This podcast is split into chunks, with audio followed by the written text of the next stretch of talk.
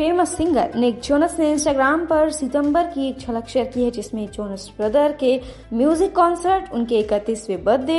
और पत्नी प्रियंका चोपड़ा बेटी मालती मैरी के साथ फैमिली टाइम के साथ बिताए खास पल शामिल हैं। इस पोस्ट में एक्टर एडम सैंडलर और सिम लियू की गर्लफ्रेंड एलिसन शू के साथ निक और प्रियंका दिखे वहीं प्रियंका ने रिएक्शन देते हुए स्टोरी पर लिखा मुझे ये भी नहीं पता कि मैं क्या बोल रही हूँ